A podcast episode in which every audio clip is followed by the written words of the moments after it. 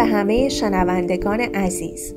من گیسو بختیاری و خوشحالم که با اپیزودی دیگر از کتاب ماندن در وضعیت آخر در خدمتتون هستم.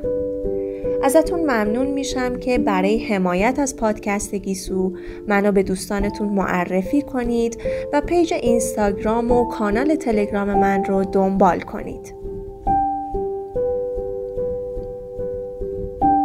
بخش چهارم کنترل احساسها از راه ردیابی ما نمی توانیم گفتگوی درونی را با نیروی اراده متوقف کنیم. حتی اگر به این نتیجه برسیم که خود آگاهی مداوم ما از درونمان بر روابطمان با دیگران اثراتی ویرانگر دارد. باز هم نمی توانیم تصمیمی قاطع بگیریم که من دیگر خداگاهی را کنار می گذارم و از دست آن خلاص شویم. هنوز اولین روز تصمیم به پایان نرسیده است که کودک ما ممکن است سوال کند چطورم؟ زیاد توی خودم نیستم؟ تونستم خداگاهیم رو کنترل کنم؟ و بدین ترتیب دوباره برمیگردیم به همان گفتگوی قدیمی. هر قدر هم که برای تغییر مصمم باشیم گفتگوی گذشته بیپروا به حریم زمان حال ما تجاوز می کند و ما را از اینجا و اکنون می برد و به سالهای کودکی می برد. عملا روزی چند ساعت به گذشته فکر می کنیم. ضربات شدید درونی وارده به مناعت نفس را اگر قابل مشاهده بود می توانستیم به تشنجات ازولانی شخص مبتلا به تیک تشبیه کنیم. این شخص نمی تواند مدت طولانی بدون این ضربه های غیرعادی و تنفرآور در ازوله زندگی کند. تیک خود به خود هشدار دهنده این وضعیت است که در جسم و روح انسان مبتلا چیزی درست نیست. چیزی غیرعادی و غلط است. چقدر از ساعات بیداری را در طول شبانه روز با یادآوری این نکته سپری می کنیم که من خوب نیستم. هدف از ردیابی که وسیله اصلی برای مقابله با احساس هاست کاهش مدت زمان این حالات است. بسیاری از مردم دائما از بعضی کمبودهای احساس شده رنج می‌برند. قدشان خیلی کوتاه یا خیلی بلند است. گوششان خیلی گنده یا خیلی کوچک است. خیلی چاق یا خیلی لاغرند. کلمه خیلی مهم است. ما معمولا عقیده چندان مشخصی در مورد اینکه چجور باید باشیم نداریم. چقدر بلند یا کوتاه، چقدر پولدار، چقدر چاق و لاغر خوب است. پیام های والد غالبا به صورت انتقادهای مبهم و بدون معیارهای مشخص از آنچه دقیقا درست است تجربه می شود. یکی از دوستان ما این حالت اقتشاش و ابهام را چنین توصیف می کرد. اگر زود به جلسه بیای میگن نگرانه. اگر دیر بیای میگن بی فکره. اگه درست سر وقت بیای میگن مقرراتیه. بردی در کار نیست. فرایند ردیابی سه نتیجه مفید دارد. اولا با استفاده از این روش احساسهای دردناک تسکین مییابد زیرا ردیابی روشی است برای حل مسئله که به بالغ نیاز دارد. وقتی که بالغ را به کار می اندازیم نوارهای والد و کودک از چرخش باز می ایستد و دست کم تا زمانی که ردیابی ادامه دارد گفتگوی درونی متوقف می شود و وقتی مشغول حل مسئله هستیم احساس احمق بودن نمی کنیم. سانیان با این کار اقدام به تهیه منبعی از اطلاعات درباره محتوای والد خود می کنیم. بیشتر ما پیام های دردناک والد را که در اولین پنج سال زندگی ما ضبط شده است آگاهانه به خاطر نمی آوریم. ما دوست داریم لحظه های شاد را به خاطر بیاوریم و لحظات حقارت و یأس تجربه شده در سالهای وابستگی را بلوکه کنیم. هفت مرحله ردیابی برای این کار لازم است با احساسهای واقعی خودمان سر و کار داشته باشیم. و در عین حال احساسهای بد را نیز ردیابی کنیم. زیرا این دسته از احساسها برای ما مسئله ساز است. احساسهای خوب را هم می توانیم ردیابی کنیم. ولی راه مناسب تر برای مقابله با احساسهای خوب طبعا لذت بردن از آنهاست. مرحله اول ناراحتم این اعتراف در آغاز کار لازم است به بیشتر ما از ابتدا یاد دادند که منکر احساسهایمان بشویم. دندان درد گریه ندارد، کسی از معلمش بدش نمیآید، بچه نشو، خدا رو شک کن که بدتر از این نشد. شرایط فرهنگی نیز در توانایی ما برای اعتراف به احساسها تاثیر دارد. به مردها بیشتر از زنها گفتند که باید احساسهای خود را بروز ندهند. کتمان احساسها غالبا منجر به انکار وجود آنها می شود. اما احساسها واقعیت دارند. احساسها به هر حال بیرون ریخته می شود. چه با کلمات، چه با هیئت زبان و چه به درون بدن ما. زخم معده، سردرد، انقبازهای ازولانی، سوء حازمه یا افسردگی. واقعیت مهمترین ابزار درمانی ماست. احساسها واقعیتی است مقدماتی. دانش مستقیم ماست از زندگی درونی خودمان و اعتراف به احساسها اولین گام برای تغییر است. مرحله دوم کدام قسمت از من جریه دار می شود؟ این سوال تحریک آمیز است زیرا با توجه به معنی جمله به شما القا می کند که بگویید کودک من است که جریه دار می شود. این سوال را به عنوان گامی آگاهانه در مراحل ردیابی مطرح می کنیم تا خود را به طور مستقیم در تماس با آن پسر یا دختر کوچک قرار دهیم که روزگاری بوده ایم. همان انسان کوچک است که امروز ناراحت و جریه دار می شود. همانطور که آن روزها می شد. در تبادل رفتارهای اولیه زمین خوردن، سرزنش ها و تشرها و همه آموزش های لازم برای متمدن شدن و اجتماعی شدن که می گفت رفتار خوب چیست و چرا نباید توی خیابان دوید. مرحله سوم بهترین کلمه برای توصیف ناراحتی ما چیست؟ ممکن است مدتی طول بکشد تا بتوانیم کلمه را پیدا کنیم. کلمات متدولتر عبارتند از احمق، زشت، تقصیر من، حراسان، دیوانه، بد، داشتم، وامانده، خجالت زده، تنهایی، مسترب، منو نمی‌خوان، دستپاچگی، اتهام، گناه. غالبا تصورات شخصی ما بیشتر نتیجه گیری در این مورد است که چگونه هستیم نه اینکه چگونه احساس می کنیم. من بازنده ام، من دوست داشتنی نیستم، وصله ناجورم، اصاب خورد کنم، من اینطوریم. چنانچه این اظهار نظرها یا نتیجه گیری ها به ذهن ما خطور کند، باید با کند و کاف بفهمیم که چه احساسی در زیر آنها نهفته است. اظهار اینکه من اینطوریم مانع های بعدی در جهت خودشناسی می شود. اگر من اینطوریم پس دیگر تلاش برای تغییر کردن چه فایده ای دارد؟ این ممکن است احساس امروز ما درباره خودمان باشد اما پرونده بسته نشده است یک تصمیم قدیمی در گذشته ها که بر اساس اطلاعات ناقص و تحت فشار گرفته شد احتیاج به بررسی و تصمیم مجدد دارد. مرحله چهارم این اواخر چه اتفاقی افتاد که باعث این احساس بود؟ احساس ها هم مثل خواب هایی که بینیم از رویدادهای مشخصی سرچشمه می‌گیرد که در گذشته بسیار نزدیک اتفاق افتاده است. یک تبادل رفتار متقاطع، یک نگاه اخمالود، یک تحقیر یا تحکم، رویارویی با واقعیت، یک خبر تلفنی، خبر تلفنی که منتظرش هستید و نمی شود، دردی جسمانی، دیدن صحنه عصبانی کننده و خیلی چیزهای دیگر. به یاد آوردن خاطره دردناک در گذشته نسبتا دور نیز می تواند احساسهای بد تولید کند. اما ما معتقدیم که حتی یادآوری چنین خاطره نیز از رویدادی در گذشته نزدیک سرچشمه می گیرد. تنوع و گوناگونی ارتباط، رویداد و احساس به همان اندازه زیاد است که افراد و تاریخچه منحصر به فرد زندگی آنها. رویدادی که یک نفر را به گریه می اندازد، ممکن است دیگری را به خنده بیندازد. اگر شش نفر در آسانسور باشند و ناگهان برق برود، به احتمال زیاد هیچ یک از آن شش نفر احساسی درست عین دیگری ندارد. ممکن است همه آنها در همان لحظات اول احساسی مشابه داشته باشند مثلا ترس اما به زودی تمایلات فردی هر یک خود را نشان می دهد.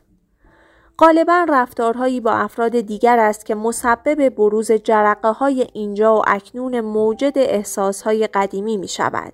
کی چی گفت لحن صدایش چجوری بود حالت صورتش چطور بود؟ شما چه جوابی دادید؟ سعی کنید لحظه ای را که از جریه دار شدن خداگاهی پیدا کردید بازسازی کنید. مرحله پنجم والد شما چه می‌گوید و کودک شما چه پاسخی می دهد؟ در این مرحله از ردیابی تصور کنید که بالغ شما کناری ایستاده است و مثل کسی که دستش روی دکمه های تنظیم تصویر و صدای صحنه تلویزیون است سعی می کند پخش مجدد فیلم قدیمی تبادل های والد و کودک را تنظیم کند. آیا می توانید به درون کودک برگردید و به پند و اندرس ها و تنبیه های والد گوش فرا دهید؟ این کار ممکن است در اولین تمرین چند دقیقه یا شاید هم بیشتر طول بکشد. وقتی که خوب تمرین کردید می توانید آن را در چند ثانیه انجام دهید. هدف از ردیابی آگاهی از وجود این ضبط هاست. زیرا همین که از وجود آنها مطلع شوید و بتوانید علت وجودی آنها را یعنی تصوری و کهنه بودن را تشخیص دهید قسمتی از نیرویشان برای غلبه بر شما از بین می رود. هرچند که پاک شدنی نیستند. یک نمونه از این نوع ضبط ها این چه کاری بود کردی است. این قضاوت درونی معمولا از دهان کسی شنیده می شود که والدش خواستار کامل بودن است. هر گونه شکست گناهی نابخشودنی محسوب می شود. حق ندارید کوچکترین اشتباهی بکنید. بنابراین امکان خطر کردن از بین می رود. تو فرصت انجام آن را داشتی و خرابش کردی. معنی نهفته در این تقاضا این است که باید کامل باشی. اشتباه یعنی شکست کامل. کمالگرایی کمر هر گونه کوششی را می شکند. اگر نمی توانی درست انجامش بدهی اصلا انجامش نده. به این ترتیب گاهی علا رقم برنامه ریزی های کامل هیچ کاری انجام نمی شود. زنی که مشغول ردیابی یک احساس غم بود اظهار نظر زیر را از زبان والد بیان کرد. هر چقدرم جون بکنی باز مردم معیوست می کنند. شخص دیگری در ردیابی احساس شکست خود به این اتهام والد رسید که چرا تو نمی‌تونی هر کاری رو که شروع می‌کنی تموم کنی؟ این گونه جملات والد که در اوایل کودکی به اشکال مختلف در مواقع گوناگون تکرار شده است باعث می شود که انسان کوچک نتیجه گیری کند من خوب نیستم شما خوب هستید. نکته مهمی که باید در نظر داشت این است که این ضبط مهم چیزی نیست که والدین می‌گویند بلکه عبارت است از تصورات کودک از آنچه به او گفته اند. والدین منبع ایمنی و نوازش و همه چیز بچه کوچک هستند. انسانهایی جادویی هستند و آنها هستند که بچه باید راضیشان کند. حرفهای والدی که اکثرا سرسری و هنگام خستگی و درگیری با گفتگوهای درونی از دهان بابا و مامان بیرون میآید اگر به دفعات کافی تکرار شود به عنوان یک نتیجه گیری در ذهن بچه حک می شود. مامان و بابا احتمالا هرگز کلمات کامل باش را به کار نبردند. اما ممکن است به کرات فقط به اشتباهات بچه پیله کرده باشند و موفقیت های او را نادیده گرفته باشند. به جای تحسین نمره 18 دیکته ممکن است پرسیده باشند چه کلماتی را غلط نوشتی؟ شخصی که چنین والد سختگیری دارد با یکی دو اشتباه تایپی منشیش ناراحت می شود و او را مجبور می کند که آن صفحه را دوباره و دوباره و از سر تایپ کند تا بی اشتباه شود یعنی کامل باشد. یکی از روش های آگاه شدن از این پیام های دیداری و شنیداری این است که در جایی بنشینیم یا دراز بکشیم. بدن خود را سست کنیم و چشمها را ببندیم و سعی کنیم به احساسهای مختلفمان آگاهی پیدا کنیم. این به خصوص برای کسی سودمند است که نمی‌تواند اظهارات کلامی گذشته را به خاطر بیاورد. یا قادر نیست کلماتی برای بیان احساساتش بیان کند. مردی که سعی می کرد یک احساس تحت فشار بودن را ردیابی کند، اظهار داشت حس می کند از پشت او را حل می دهند. در واقع می گفت هنوز می توانم مشت پدرم را توی ستون فقراتم احساس کنم. مرد دیگری که شدیدن از از دست دادن نفرت داشت اظهار می کرد که وقتی به یک نفر معرفی می شود تمام بدنش سفت می شود. هر وقت مجبور بود دست بدهد دستش سفت می شد و هرچه زودتر آن را پس می کشید. با آنکه می‌دانست این عمل چقدر در روابط اجتماعی و به خصوص در دنیای کار اثر بدی دارد هرگز نمی توانست خودش را راضی کند که دست طرف را بفشارد. او در ردیابی احساسهایش نتوانست کلماتی از والد به خاطر بیاورد و آن را حاکی از ترس شدید می‌دانست. در ردیابی از او خواسته شد که آرام دراز بکشد و چشمهایش را ببندد و سعی کند از احساسهای نقاط مختلف بدنش آگاه شود.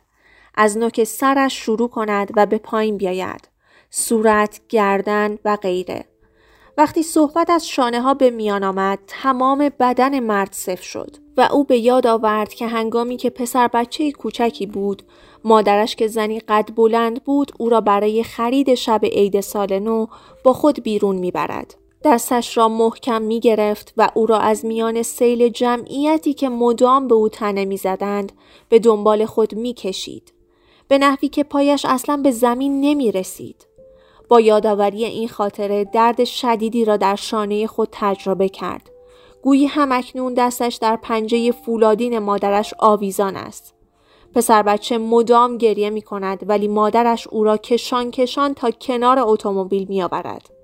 وقتی سوار می شوند او را به خاطر گریش کتک می زند و می گوید پاپا نوئل برای بچه های لوس و ارعرو هدیه نمی آورد.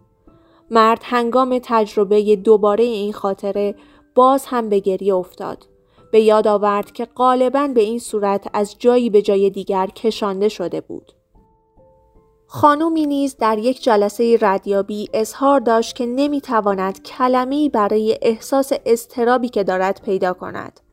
دراز کشید و خود را سست کرد و کوشید تصور کند که بدنش چه می کند. گفت احساس می کند که انگار دارند تمام بدنش را با زور فشار می دهند و در جای کوچک و تنگی می چپانند. از بالا از چپ و راست فشار می دهند تا بدنش در یک گوشه کوچک و تنگ فشرده شود و تقریبا در آن ناپدید شود. راه فراری نبود. اگر سعی می کرد خودش را به یک طرف بکشد با مقاومت روبرو می شد و در طرف دیگر نیز همینطور بود.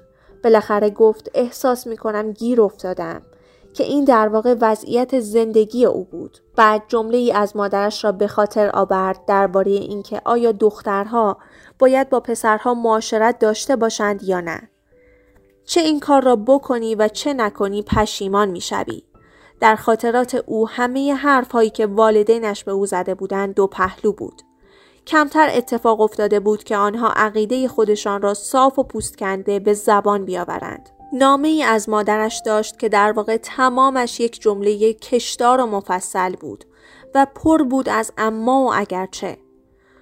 دختر البته باید دوستانی هم داشته باشد اما باید خیلی دقت کنی که آنها را از میان چه کسانی انتخاب می کنی. اگرچه آدم نمی‌تواند خیلی هم سختگیر باشد اما باید ضمنا سعی کند زیاد هم زود باور نباشد. اما هر کاری که می کنی باید با خوشرویی انجام بدهی و سنگین باشی. همه جنبه های زندگی او تحت سلطه این پیوند دوگانه بود. چه این کار را بکنی و چه نکنی پشیمان می‌شوی. به طوری که بعدها دائما در بلا تکلیفی و بلا تصمیمی به سر می برد و سردرگمی بر همه زندگیش سایه انداخته بود. به حدی که حتی خود این کلمه هم او را گیج می کرد. با بررسی والد، بالغ و کودک والدینش او به تدریج ماهیت این پیام های متناقض را کشف کرد.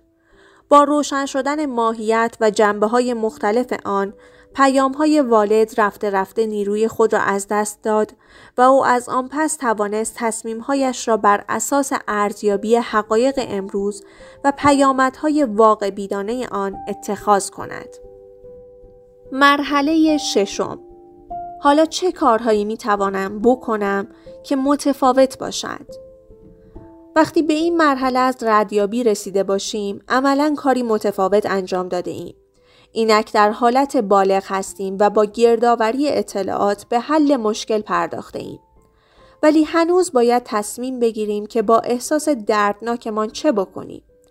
یکی از کارهای متدول برای مقابله با احساسها نگه داشتن آنهاست. انباشتن و سپس استفاده از آنها به عنوان کلکسیونی برای تبادلات احساسی و عاطفی بچه خیلی زود یاد می‌گیرد که بروز احساساتش درست در همان لحظه ای که احساسی به او دست می‌دهد خطر دارد مثل پسر بچه ای که مادرش دست او را وسط سیل جمعیت می کشد، گریه می کند و کتک می خورد.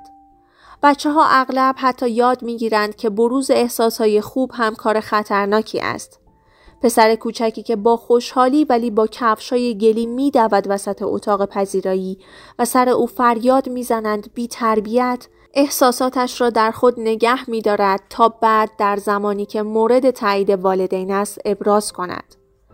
احساسات را می توان مانند سکه در قلک پسنداز کرد و بعد از آنکه قلک پر شد بدون احساس گناه از آن استفاده کرد. با یک قلک پر می توانید یک اخم حسابی بکنید.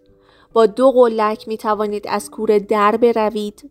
با پنج قلک می توانید یک نفر را کتک بزنید. با ده قلک می توانید پس از فوش دادن به رئیس استعفا بدهید و زنتان را طلاق بدهید و یا کشور را ترک کنید. کسی که در کودکی این همه بدبختی به سرش آورده باشند حق دارد توی دهان مردم بزند یا دست کم کودکش این احساس را داشته باشد. اما کاری که می کند و نتیجهی که می گیرد به صلاحش نیست. چون به زودی باید با احساسهای بد دیگری دست و پنجه نرم کند. تنهایی، افسوس، ترد شدن. واضح است که این روش راه صحیحی برای مقابله با احساسها نیست.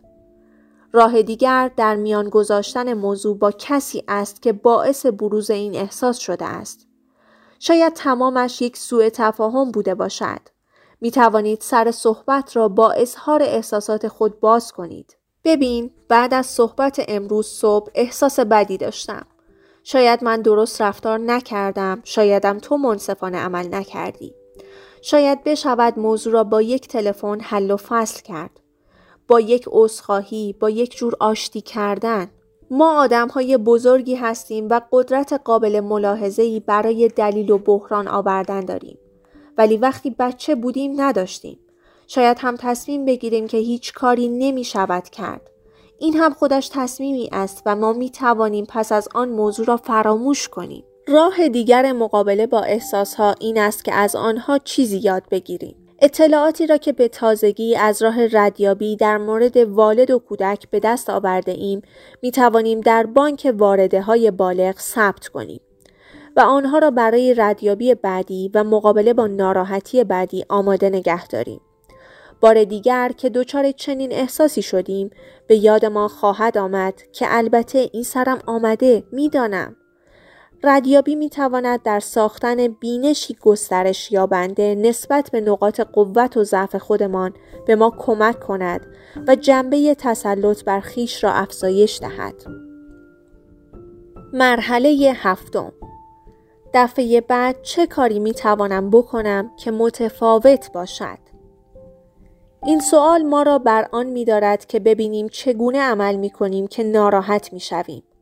ممکن است احساس کنیم که قربانی بیگناهی بیعدالتی هستیم و گناه را متوجه مردمی کنیم که نامنصفانه باعث ناراحتی ما می شوند. اما این موارد اغلب پر ابهام است. حتی اگر ما از آن آگاه نباشیم.